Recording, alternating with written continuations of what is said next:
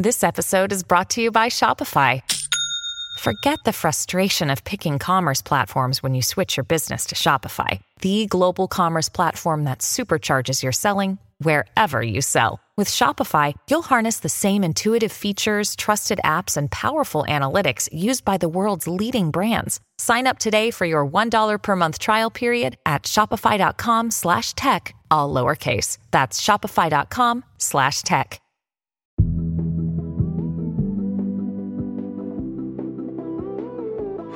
Wow. Will Smith just smacked the shit out of me. Hi, I'm Madison Malone Kircher. And I'm Rachel Hampton, and you're listening to ICYMI. In case you missed it, Slate's podcast about internet culture. Big weekend, Rachel, for the internet culture. Big weekend. I know, I know. I finally got the orthopedic house slippers that I've been meaning to get for a year now. Because, you know, my podiatrist said I shouldn't walk around without shoes on, but I didn't wear my Birkenstocks in the house. How did you know that's what happened? That is exactly what I was talking about. Your new orthotic slippers. Yes, they're very important. The entire internet needs to know about it.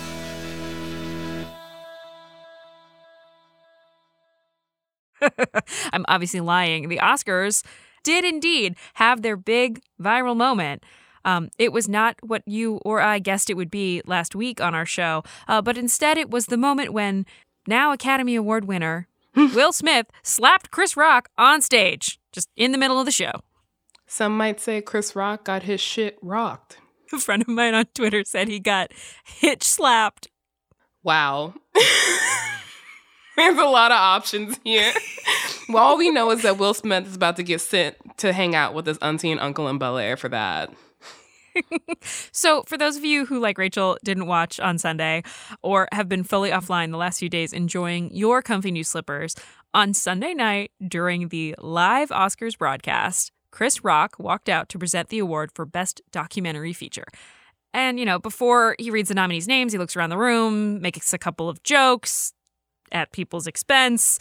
And one of those jokes targets Jada Pinkett Smith, who is seated in the very front, right next to her husband, Will Smith. Jada, I love you. G.I. Jane 2, can't wait to see it. All right? so, Chris Rock is making a joke here about Jada's look, which is that she's currently bald. Uh, and her very fair reaction is best described as a mixture of exhaustion, annoyance, and what looks like genuine hurt. This led to Will Smith deciding to walk on stage and open palm slap Chris Rock across the face. Will Smith just smacked the shit out of me. Keep my wife's name out your fucking mouth. Wow, dude. Yes. It was a G.I. Jane joke. Keep my wife's name out your fucking mouth. I'm going to, okay? Importantly, that is the uncensored clip, which you would not have gotten if you were watching it live like Madison was. But if you were online at 11 p.m., like I was, you got those uncensored clips from places around the world like Japan and Australia, which shout out to y'all for not having the censor. What's it like to live in a country that trusts its adult citizens to be able to handle the, the drama of the Academy Awards in all their uncensored glory? I wouldn't know. So there are two clear reasons why Jada Pinkett Smith might be upset here. Either because she is already annoyed with Chris Rock because she has dealt with her share of, you know, Oscar barbs from him in the past. So he hosted in 2016 and he made a joke about her skipping the award show during the year of Oscars So White. Jada's gonna boycott the Oscars. Jada boycotting the Oscars is like me boycotting Rihanna's panties.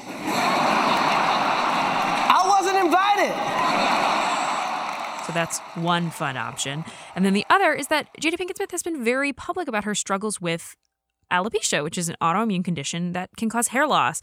And joking and laughing about her baldness, knowing that, is in incredibly poor taste. Whatever the reason, Will could tell Jada was not happy and decided to do something about it. And something he did.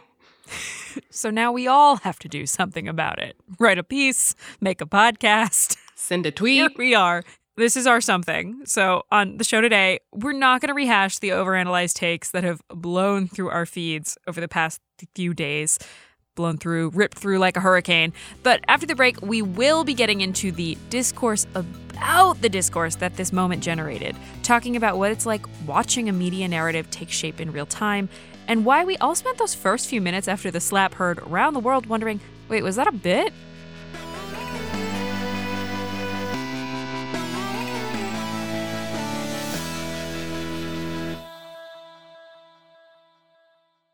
Tired of not being able to get a hold of anyone when you have questions about your credit card? With 24 7 US based live customer service from Discover, everyone has the option to talk to a real person anytime, day or night. Yes, you heard that right. You can talk to a human on the Discover customer service team anytime. So the next time you have a question about your credit card, call 1 800 Discover to get the service you deserve. Limitations apply. See terms at discover.com slash credit card.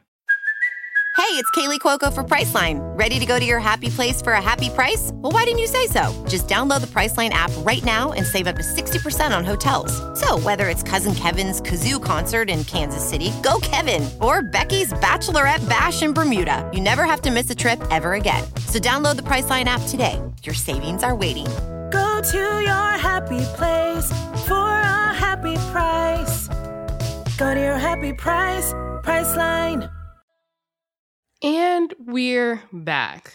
So, as I said, I was not watching the Academy Awards. So, when Chris Rock got slapped, all I saw was first a flurry of tweets saying, What? What? What? What?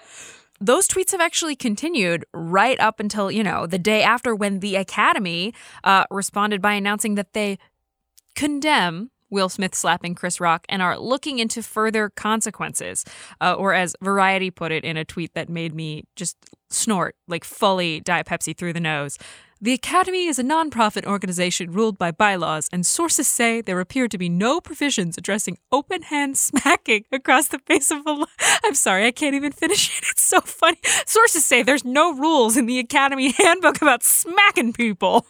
I just, the phrasing of open hand smacking makes me wonder if perhaps a closed hand fist, aka yeah, a yeah, punch, would have Yeah. been fine. Also, had it been pre recorded, would have been okay. I have a lot of questions about the specificity of this sentence, but none of them are going to be answered.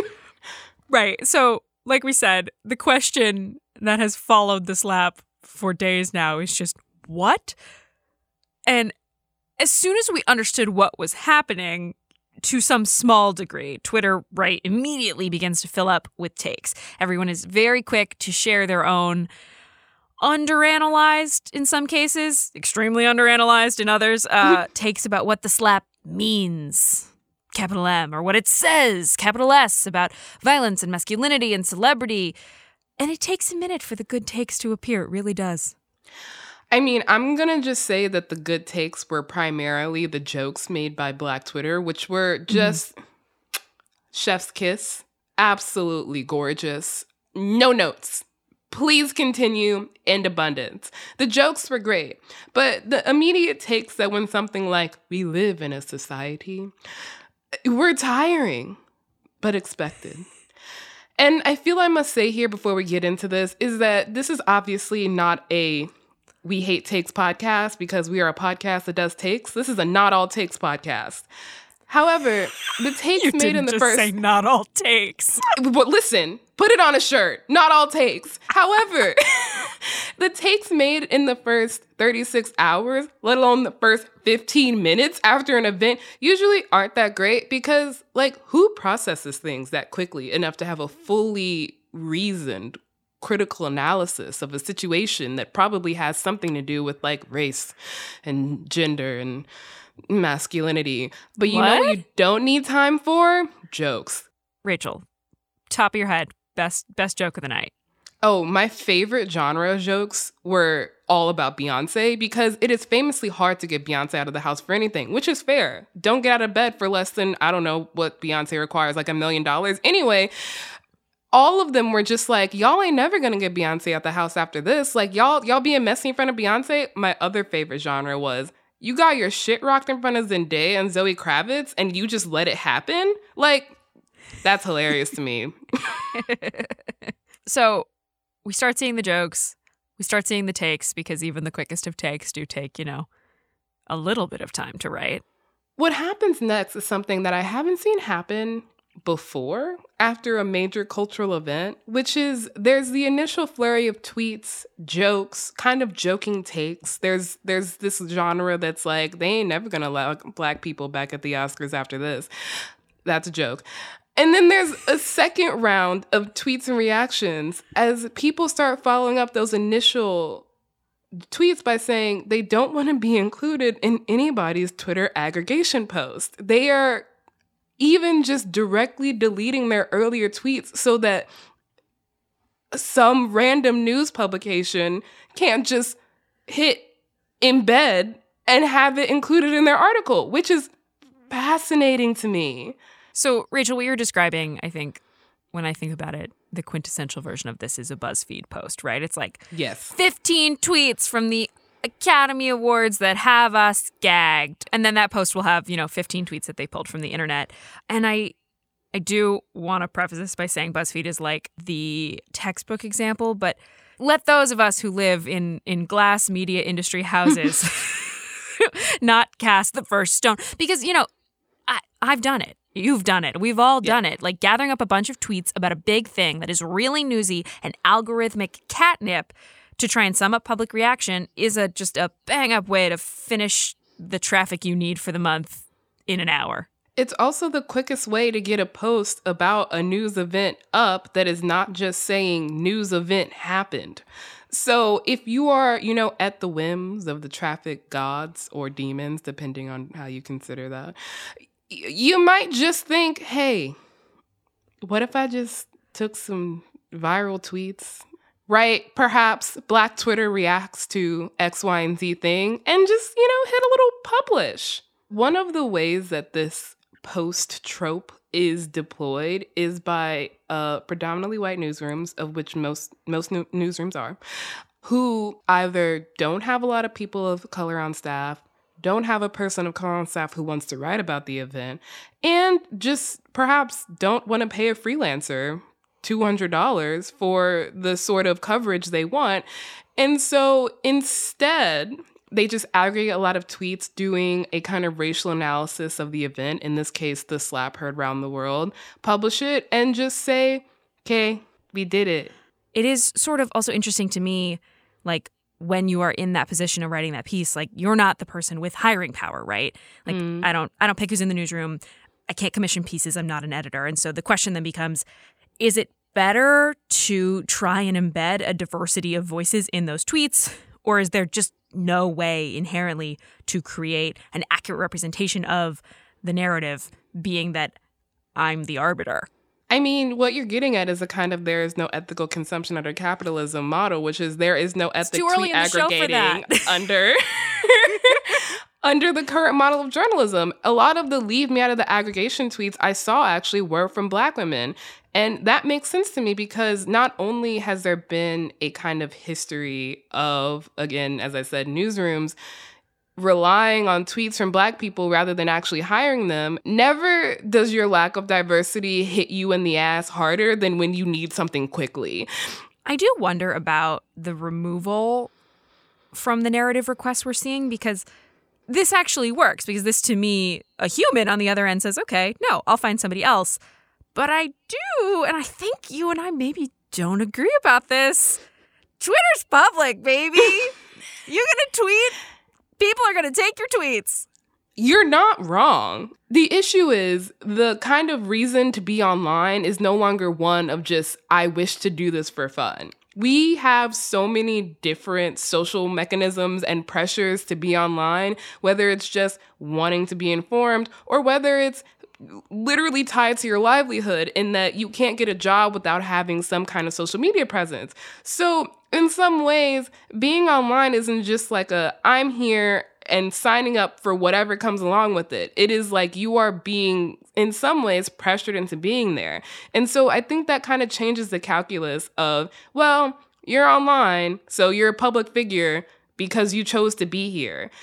Yeah, I think it gets it gets messy, right? Because for every person who is putting their content into the world on Twitter, a platform that is free to use under the guise of if you're making yourself public, you're making yourself public to the world. Like there are people who do not want to be used as a source as basically source material, right, for a piece.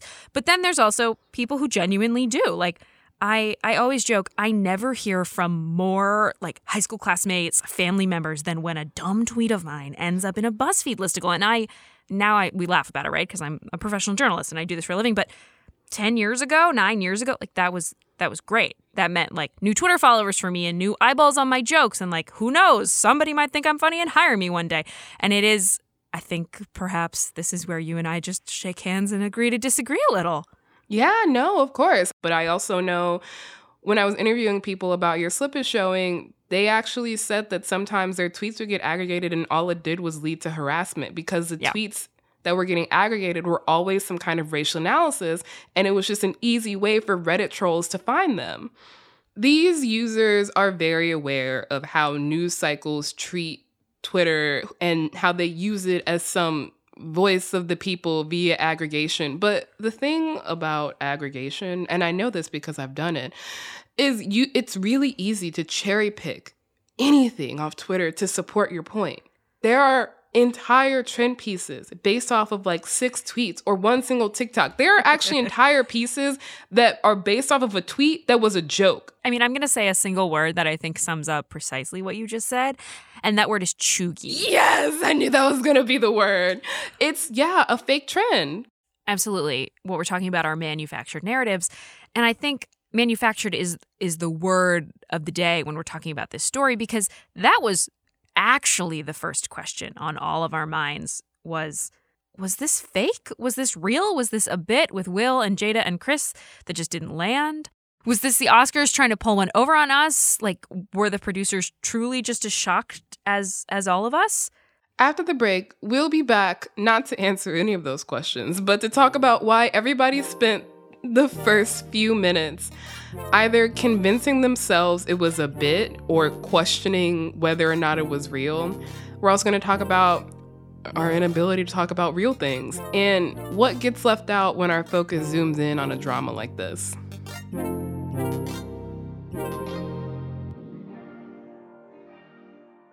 This episode is brought to you by Progressive Insurance. Hey, listeners, whether you love true crime or comedies, celebrity interviews, news, or even motivational speakers, you call the shots on what's in your podcast queue, right?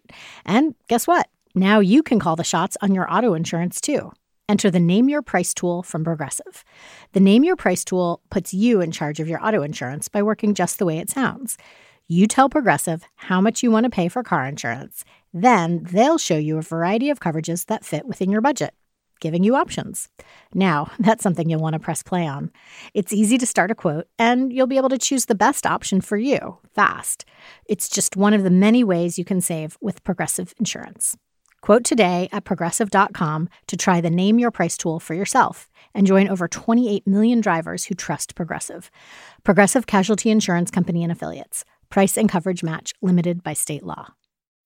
When you need mealtime inspiration, it's worth shopping Kroger, where you'll find over 30,000 mouthwatering choices that excite your inner foodie. And no matter what tasty choice you make, you'll enjoy our everyday low prices, plus extra ways to save, like digital coupons worth over $600 each week. You can also save up to $1 off per gallon at the pump with fuel points. More savings and more inspiring flavors make shopping Kroger worth it every time. Kroger, fresh for everyone. Fuel restrictions apply.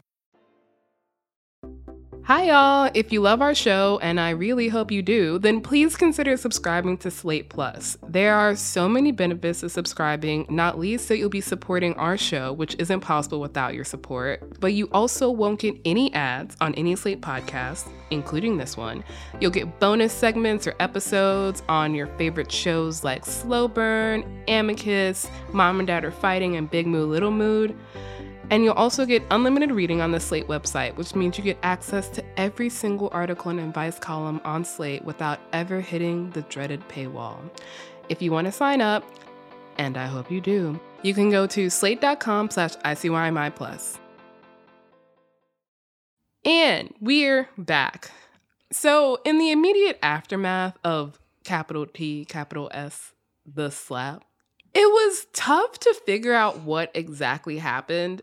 And I'm gonna, I actually think it might have been tougher for someone who was actually watching it versus me who was watching it filtered through other people watching it. Because what I saw as soon as it happened was the uncensored footage come out on Twitter. But if you're just watching it, you're probably just gonna see everything muted because the FCC was like, no. But the FCC not uh, withstanding, it was hard to tell what was up because the Oscars have conditioned us over truly years, if not decades, depending on how long you've been watching this show, to believe that everything is a bit. Um, I actually wrote a piece about this because, like I said, we're not immune to the take cycle. Um, and I, I wrote a piece about how it was hard to believe in that immediate moment afterward that the slap was real because the Oscars are full of planned crap. When Chris Rock hosted the Oscars, his daughter's Girl Scout troop came in to sell cookies. Last year at the Oscars, mm. Glenn Close played a trivia game where she accurately answered one of Questlove's question, and the answer was uh, Da Butt the classic from uh, Spike Lee's School Daze. And then they played Da Butt, and she proceeded to shake her ass. And for a while, people were like, wow, it's so amazing that Glenn Close is such a big Spike Lee fan. She loves E.U.'s Da Butt. This was all scripted. But that leaves us with what happened on Sunday night, which is that no one knew how to talk about what had happened in any reasonable way. It's difficult to process and discuss anything when for the first I I think it was up until Will Smith won the best actor about 30 to 45 minutes later that we all realized, oh, we're not supposed to be laughing right now. That was real. That really happened. Oh, wow. Now, know to do what we do,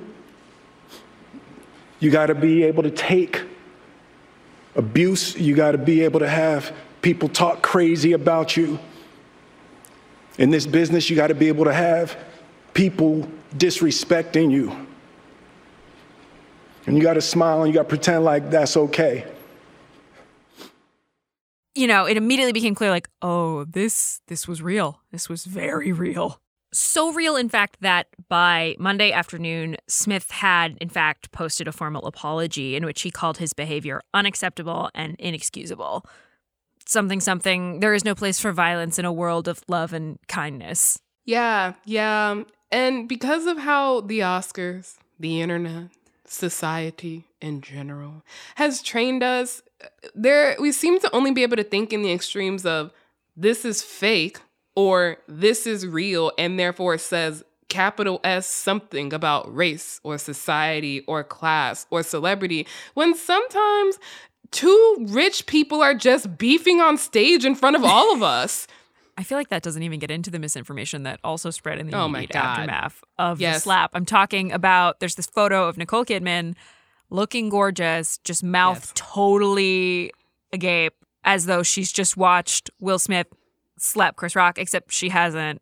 Further reports would show she had just watched Jessica Chastain enter the room. There's also the I saw this grid of celebrity reactions where it was like each, how each celebrity reacted to this individual moment. The thing about that grid is that it's actually from the year that Moonlight won the Oscar, where was that moment where we temporarily thought La La Land won and there was that huge fake out. But you wouldn't know that if you weren't on the internet at that point and I I think that that is perhaps why that grid of celeb reactions went viral. Because unless you were extremely online five years ago, which I feel we must remind a lot of people listening to this show, there's a whole generation of people on the internet currently who were not extremely online five years ago. Your experience is not the predominant one. You wouldn't know that that was not from this year. You would just assume that, yeah, that's how the celebs reacted. It's not when we spend all of our time trying to focus on the meaning of this one incident, you know, trying to discern if it's real or not or what does it all mean, I feel like we've lost sight of a lot of other things from the evening that actually were supposed to and did mean things. Capital M. Yeah, famously, I mean, famously, Chris Rock was announcing Best Documentary, which the Summer of Soul won, which is the documentary of the 1969 Harlem Cultural Festival, which was directed by Questlove actually famously an incredible movie that unearthed this like event that had been largely lost to history. And his acceptance speech was beautiful. It was incredible. I didn't see it until everyone started saying, we are all losing sight of Questlove's incredible speech. And I was like, you know what? I did lose sight of Questlove's incredible speech. You're right. What you're describing, I think, is what a lot of people online have been feeling in the wake of this incident, right? Is that there is a discomfort here. We watched something dramatic happen for a whole bunch of reasons that we, not being Chris Rock, Jada Pinkett Smith, or Will Smith, we don't have answers to, and we'll probably never get answers to. And that's uncomfortable. It is. And also an experience we should all become perhaps more comfortable dealing with because yeah. I cannot tell you the amount of things I encounter daily on the internet that I'm just like, you know what? I don't understand. And I probably never will. And that's fine. Maybe, perhaps the answer here is that you should keep all this shit contained to your group chat. Well, unless you host a podcast.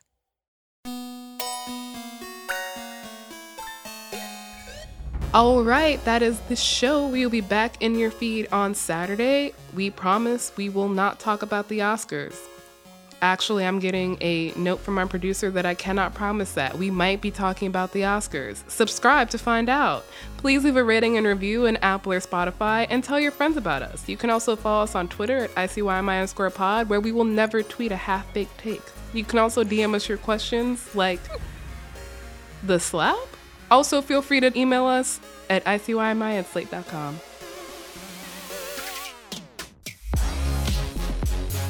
ICYMI is produced by Daniel Schrader. We're edited by Forrest Wickman and Allegra Frank. And Alicia Montgomery is executive producer of Slate Podcasts. See you online. Or at the Oscars. The new aesthetic of the roaring 20s. I don't know why we're so pretending we're in the warring like I don't know why we're so pretending. We are in the warring 20s. That's true. Damn, my my mispronunciation ended up making a poignant point. okay, round two. Name something that's not boring. A laundry? Ooh, a book club. Computer solitaire, huh? Ah, oh, sorry. We were looking for Chumba Casino. That's right. ChumbaCasino.com has over 100 casino style games. Join today and play for free for your chance to redeem some serious prizes. ChumbaCasino.com. No purchase necessary. Full prohibited by law. 18 plus terms and conditions apply. See website for details.